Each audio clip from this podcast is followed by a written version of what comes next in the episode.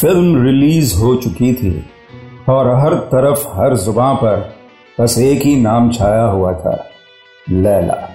Critics को पसंद आने के बाद, लैला की यह फ़िल्म हिंदुस्तान की जनता के भी दिल में अपना घर बना चुकी थी। फ़िल्म का हर शो हाउसफुल जा रहा था। टिकट खरीदने तक के लिए लोग सुबह से लाइन लगाकर खड़े रहते थे। पिछले फ्राइडे ही फ़िल्म रिलीज़ हुई थी और बस तीन दिनों में ही लैला एक सुपरस्टार बन चुकी थी। इस फ़िल्म से सिर्फ़ लैला का ही नाम नहीं, मोहन के ऑफ़िस में भी अफरा तफरी फैली हुई थी। वहाँ काम करने वाला हर इंसान बस भागे भागे फ़ोन कान पर लगाए ही नज़र आ रहा था और मोहन अपने चेहरे पर एक बड़ी सी मुस्कान लिए असिस्टेंट के साथ अपने ऑफ़िस में बैठा था। फ़िल्म के रिव्यू सुनते हुए वो बार बार अपनी जगह से उछल जाता असिस्टेंट ने खुद एक हैरानी के साथ कहा, सर, फ़िल्म बहुत बड़ी हिट बन चुकी है और हमारे ऑफ़िस के बाहर भी लोगों की लाइन लगी हुई है, सर। सारे नए एक्टर्स अब सीधे यहीं आते हैं काम मांगने। उन्हें लगता है कि आप लोगों को चांस देते हैं। यह सुनकर मोहन मन ही मन में मुस्कुरा रहा था। वो जानता था कि ये फ़िल्म कमाल कर देने वाली थी, मगर इतना बड़ा कमाल, ये उससे भी नहीं पता था। यहाँ लैला भी अपने घर पर बैठे बैठे लोगों के आए मैसेजेस पढ़ रही थी। कितनी सारी बधाइयाँ और कितने सारे लोगों को उसकी ये फ़िल्म पसंद आ रही थी कि तभी इन मैसेजेस के बीच एक मैसेज पर उसकी नज़र आकर रुक गई। ये मैसेज विशाल का था। और उसने लिखा था you did it Laila you have become a star today यह पढ़कर लैला के चेहरे पर एक बड़ी मुस्कान आ चुकी थी।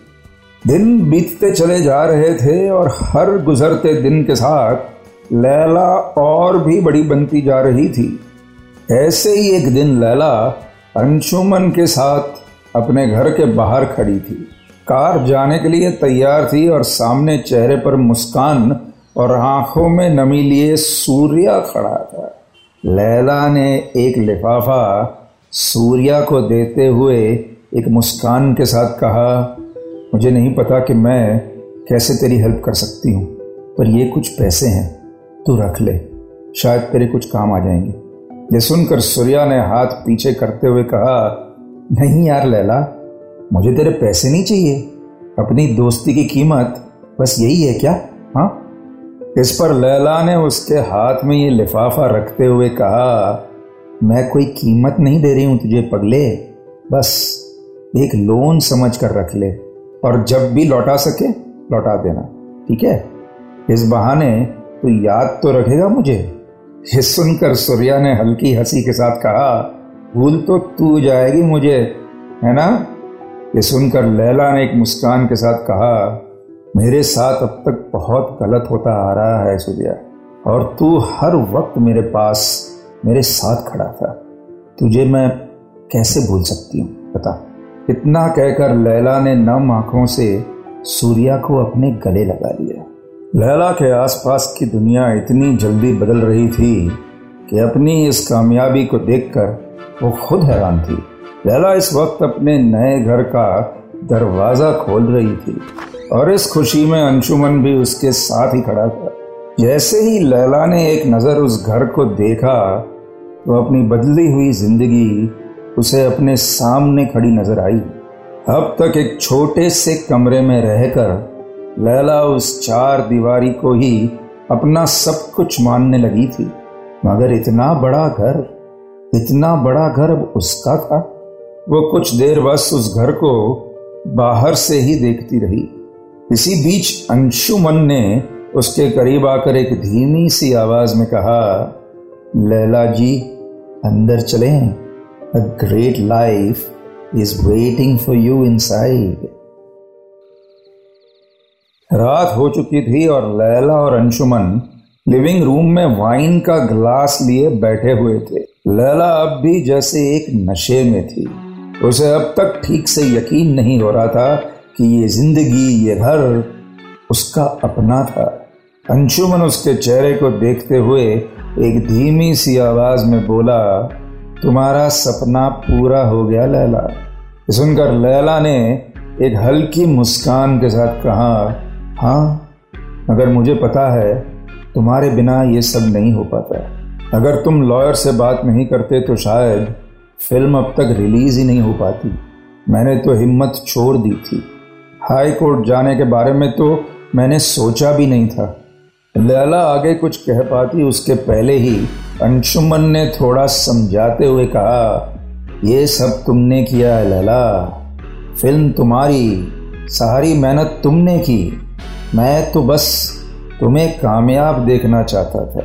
दैट्स ऑल इस पर लैला ने थोड़ा ज़ोर देते हुए कहा, मुझे पता है तुम कोई क्रेडिट नहीं लेते, मगर अब तक तुम मेरे साथ खड़े रहे। और मैं बार बार नहीं पूछना चाहती कि क्यों क्यों कर रहे हो तुम ये सब मेरे लिए? I am sure you have your own reasons पर जो भी तुमने अब तक किया, उसके लिए thank you so much Anshuman. Thank you ये सुनकर अंशुमन ने मुस्कुराते हुए कहा, रीजन जानना चाहती हो? My reason is your smile Laila. तुम्हें खुश देखना चाहता हूँ मैं। बस। ये सुनकर लैला की आँखें अंशुमन के चेहरे पर से हट नहीं पा रही थी। वही अंशुमन भी लैला की उन चमकती आँखों में खो गया था। अचानक से उस ठंडे सन्नाटे ने दोनों को घेर लिया। पता नहीं जैसे कुछ था उन दोनों के बीच जो कई दिनों से अपने जवाब मांग रहा था। और आज एक दूसरे की आँखों में उन्हें अपने जवाब मिल चुके थे। वो धीरे धीरे एक दूसरे के करीब आने लगे। लैला अपनी आँखें पहले ही मूंद चुकी थी। जैसे भरोसा था उसे अंशुमन पर। वहीं अंशुमन भी आज अपने दिल की बात छुपाना नहीं चाहता था।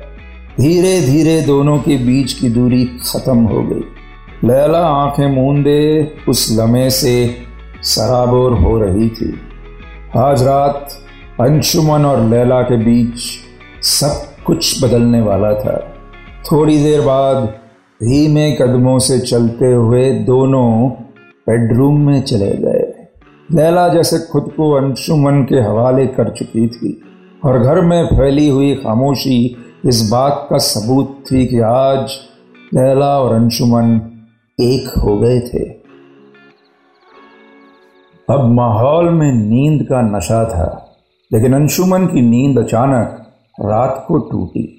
उसने एक नज़र अपने फ़ोन पर देखा तो सुबह के तीन बज रहे थे, मगर लैला तो वहाँ थी ही नहीं। कमरे में उसे ना पाकर अंशुमन धीमे कदमों से चलता हुआ बाहर लिविंग रूम में आया। कि तभी उसने देखा कि लैला सामने खिड़की के पास सोफे पर बैठी हुई थी। अंशुमन को कुछ समझ नहीं आया। लैला के पास आकर उसने एक धीमी आवाज़ में पूछा, क्या हुआ लैला? यहाँ आधी रात को यहाँ क्यों बैठी हो? इस पर लैला ने झिझक के साथ कहा, पता नहीं अंशुमन, नींद नहीं आ रही आज। अंशुमन समझ चुका था कि बात कुछ और ही थी। उसने लैला के पास बैठते हुए कहा, जिस चीज़ के लिए तुमने इतनी मेहनत की और आज वो तुम्हारे सामने है, लैला, तुम सुपरस्टार बन गई हो और फिर भी तुम्हें नींद नहीं आ रही। सुनकर लैला ने थोड़ा नासमझी में सर हिलाते हुए कहा हाँ मतलब मैं यही सब तो चाहती थी, पर पता नहीं क्यों, ऐसा लग रहा है कि ये सक्सेस ये नाम मुझे बस अपने बदले की डिज़ायर से मिला है। अगर मुझे अपना बदला नहीं लेना होता तो शायद आज ये फ़िल्म बनती ही नहीं और मेरे पास कुछ भी नहीं होता।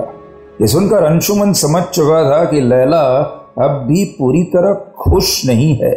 उसने लैला को थोड़ा समझाते हुए कहा, देखो लैला, हर चीज़ का एक वक्त होता है। तुम आज इतनी बड़ी हीरोइन हो हर कोई बस तुम्हारी बातें कर रहा है। इन सब का अभी वक्त चल रहा है, इसलिए इंजॉय दीज थिंग्स तुम्हारे बदले का भी वक्त आएगा। बहुत जल्द। पर फ़िलहाल तुम्हें थोड़ा रिलैक्स करना चाहिए। इस पर लैला ने तपाक से कहा, नहीं, अगर ये आग बुझ गई तो ये नाम ये रुतबा का कोई मतलब नहीं रह जाएगा, अंशुमन। मैं खुद की नज़रों में ही गिर जाऊँगी। ये इस चमक धमक के बीच मैं अपने बदले को नहीं भूलना चाहती। जिस जिसने मेरे साथ गलत किया है, उन्हें उसका हिसाब तो देना ही होगा। इतना कहकर लैला तेज कदमों से चलती हुई अंदर रूम में चली गई। अंशुमन जानता था कि लैला की यह लड़ाई अब ठीक से शुरू भी नहीं हुई थी, और अपने बदले के बिना उसे शांति भी नहीं मिलने वाली थी। लैला का नाम दिन ब दिन आग की तरह फैल रहा था। वो समझ चुकी थी कि उसे इस इंडस्ट्री में बने रहने के लिए क्या क्या करना होगा। टीवी के एडवर्टीजमेंट से लेकर म्यूज़िक वीडियो तक, किसी बड़े बिजनेसमैन की पार्टी हो या किसी पॉलिटिशियन का भाषण, लैला हर जगह अपना हाथ जमा रही थी। और काम की तो जैसे लाइन लगी हुई थी। इस बीच लैला ने लगातार तीन फ़िल्म भी साइन कर ली थी और करीब दो साल तक उसका स्केड्यूल पहले ही बन चुका था। मगर जब इंसान कामयाब होता है तो सबसे पहले वहाँ जाता है, जहाँ से ये कामयाबी की कहानी शुरू होती है। सरोज इस वक्त अपने घर के बाहर बैठी चावल साफ़ कर रही थी। शाम का वक्त था कि तभी उसे एक आवाज़ सुनाई दी लोगों के चिल्लाने की आवाज़। सरोज को समझ ही नहीं आया कि आखिर हो क्या रहा था। तभी कुछ बच्चे भागते हुए कहीं जा रहे थे। सरोज ने तेज आवाज़ लगाते हुए पूछा, अरे कहाँ भाग रहे हो? कोई नेता आया है क्या? ये सुनकर उस बच्चे ने जल्दबाजी में कहा, अरे नहीं नहीं, मौसी हवाई जहाज़ आया है, हवाई जहाज़। इस पर दूसरे बच्चे ने चिढ़ते हुए कहा, अबे गधे हवाई जहाज़ नहीं, हेलीकॉप्टर आया है और उसमें लैला आई है, लैला, अपनी दीदी लैला। ये सुनकर एक पल को सरोज सहम सी गई और फिर चुपचाप अपने काम में लग गई। उसके पीछे खड़े धीरज ने भी उस बच्चे की बात सुन ली थी। उसने हल्का हँसते हुए कहा, जाओ, तुम्हारी हीरोइन बिटिया आई है नाक कटवा के, तुम भी मिल लो, जाओ। ये सुनकर सरोज ने धीमी आवाज़ में कहा, मैं क्यों जाऊँगी? जिस दिन उसने ये फ़िल्म करने के ठान ली थी, वो उसी दिन मर गई थी मेरे लिए।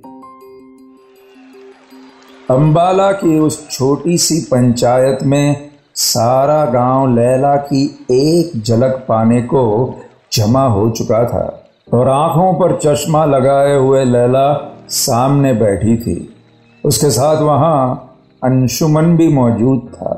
गाँव के सरपंच ने माइक पर कहा, हमारे गाँव की बिटिया सुरवीन उर्फ़ लैला एक बहुत ही मशहूर अदाकारा बन गई है भाइयों, और आप लोगों से कुछ कहना चाहती है। ये सुनकर तालियों की गड़गड़ाहट के साथ लैला माइक पर आ गई। उसने एक गहरी सांस लेते हुए कहा, मेरा गाँव और मेरे लोगों को कभी नहीं भूल सकती मैं। चाहे मैं दुनिया के किसी भी कोने में चली जाऊँ, मेरी जड़ें हमेशा अंबाला से जुड़ी रहेंगी।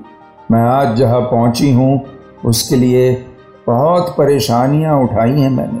पर अब मैं चाहती हूँ कि इस गाँव के किसी भी बच्चे को मेरी तरह मुश्किलें ना झेलनी पड़े। ये सुनकर तालियों और सीटियों की एक लहर उस भीड़ में दौड़ गई। लैला ने बात को आगे बढ़ाते हुए कहा, हर परेशानी का इलाज बस एक ही है, अच्छी पढ़ाई। और इसलिए मैं हमारे इस गाँव में एक इंग्लिश मीडियम स्कूल बना रही हूँ, ताकि यहाँ के बच्चे बाहर जाकर इस गाँव का नाम रोशन कर सके। ये सुनकर जैसे वहाँ खड़े लोग खुशी से पागल हो रहे थे। अंशुमन भी लैला की आँखों में ये जुनून देखकर मुस्कुरा रहा था। शाम हो चुकी थी। सरोज रात का खाना बनाने की तैयारी शुरू कर रही थी कि तभी उसकी नज़र आँगन से होती हुई घर के दरवाजे पर पड़ी। लैला इस वक्त उसके सामने घर की दहलीज पर खड़ी थी। सारे घर को एक नज़र देखते हुए लैला की नज़र सरोज पर आकर रुकी। सरोज भी धीमे कदमों से चलती हुई लैला के सामने आकर खड़ी हो गई। सरोज ने एक नज़र लैला के पीछे देखा तो अब भी कई लोग घर के बाहर खड़े थे। लैला ने थोड़ा सोचते हुए कहा, आप बोलो तो घर के अंदर आ जाऊँ मैं? इस पर सरोज के चेहरे पर एक खींच जा गई। उसने थोड़ी धीमी आवाज़ में कहा सड़क पर तमाशा करने से अच्छा है, अंदर आकर ही कर लो। अंदर आओ। आँगन में बैठे हुए लैला सारे घर को निहार रही थी। कुछ अच्छी तो कुछ दर्दनाक यादें अब भी इस घर से जुड़ी हुई थी। अंशुमन बस चुपचाप ये सब होता देख रहा था। उसे पता भी नहीं था कि आखिर आगे क्या होने वाला था। सामने सरोज अपनी नज़रें फेरे हुए बैठी थी। और उसके पीछे खड़ा था धीरज। लैला ने सरोज की तरफ़ देखते हुए कहा, मुझे बात करनी है आपसे। सरोज ने एक नज़र लैला को देखा तो लैला ने धीरज को एक चिड़ के साथ देखते हुए कहा, अकेले में अकेले में बात करनी है आपसे, माँ। ये सुन के सरोज का जैसे खून ही खोल उठा। उसने उठकर लैला का हाथ पकड़ा और लगभग घसीटते हुए उसे अंदर कमरे में ले आई और दरवाज़ा लगाते हुए बोली, क्या है ये? हुँ? हम्म? क्या है ये लैला? ऐसी कौन सी बात है जो तुम अपने बाप के सामने भी नहीं कर सकती? ये सुनकर लैला ने खींचते हुए कहा, मैंने आपको हज़ार बार कहा है कि वो आदमी मेरा बाप नहीं है। कोई बाप अपनी औलाद के साथ वो सब नहीं करता। पर मैं आज उस आदमी की बात करने यहाँ नहीं आई हूँ। कुछ और बात करनी है। इस पर सरोज ने एक दबी सी आवाज़ में कहा, अब भी कहना सुनना कुछ बाकी रह गया है क्या? क्या कहना चाहती हो? बोलो। इस पर लैला ने एक गहरी सांस लेते हुए कहा, मैं जानती हूँ कि मैंने गुस्से में बहुत भला बुरा कहा है आपको, मगर आप हैं तो मेरी माँ ही। सारी दुनिया से लड़ भी लूँ, तब भी आपके पास ही लौट कर आऊँगी। ये सुनते हुए सरोज शांत खड़ी थी। लैला ने बात को आगे बढ़ाते हुए कहा, माँ, मैं कुछ करना चाहती हूँ आपके लिए। हम कब तक इस पुराने घर में रहेंगी? अब हमारा अच्छा वक्त शुरू हो चुका है। तो मैं आपके लिए एक बड़ा सा घर बनवाना चाहती हूँ और हर महीने आपको खर्चे के लिए कुछ पचास हज़ार, एक लाख रुपए भी देना चाहती हूँ। ये सुनकर सरोज ने हैरानी के साथ एक नज़र लैला को देखा। वो कुछ कह पाती, उसके पहले ही लैला ने बात ख़त्म करते हुए कहा, मैं ये सब करने को तैयार हूँ, मगर मेरी एक शर्त है। आपको उस धीरज से अलग होना पड़ेगा। मैं सब कुछ भूल सकती हूँ, पर वो कभी नहीं जो उसने मेरे साथ किया था। अगर आप उसे छोड़ने के लिए तैयार हो तो आपकी पूरी ज़िम्मेदारी मैं उठाने को तैयार हूँ। आज के बाद आपको एक दिन भी काम नहीं करना पड़ेगा। आज रात में गाँव के बाहर होटल में रुकी हूँ। अगर आपको अपना जवाब मिल जाता है तो कल सुबह तक मुझे बता दीजिएगा।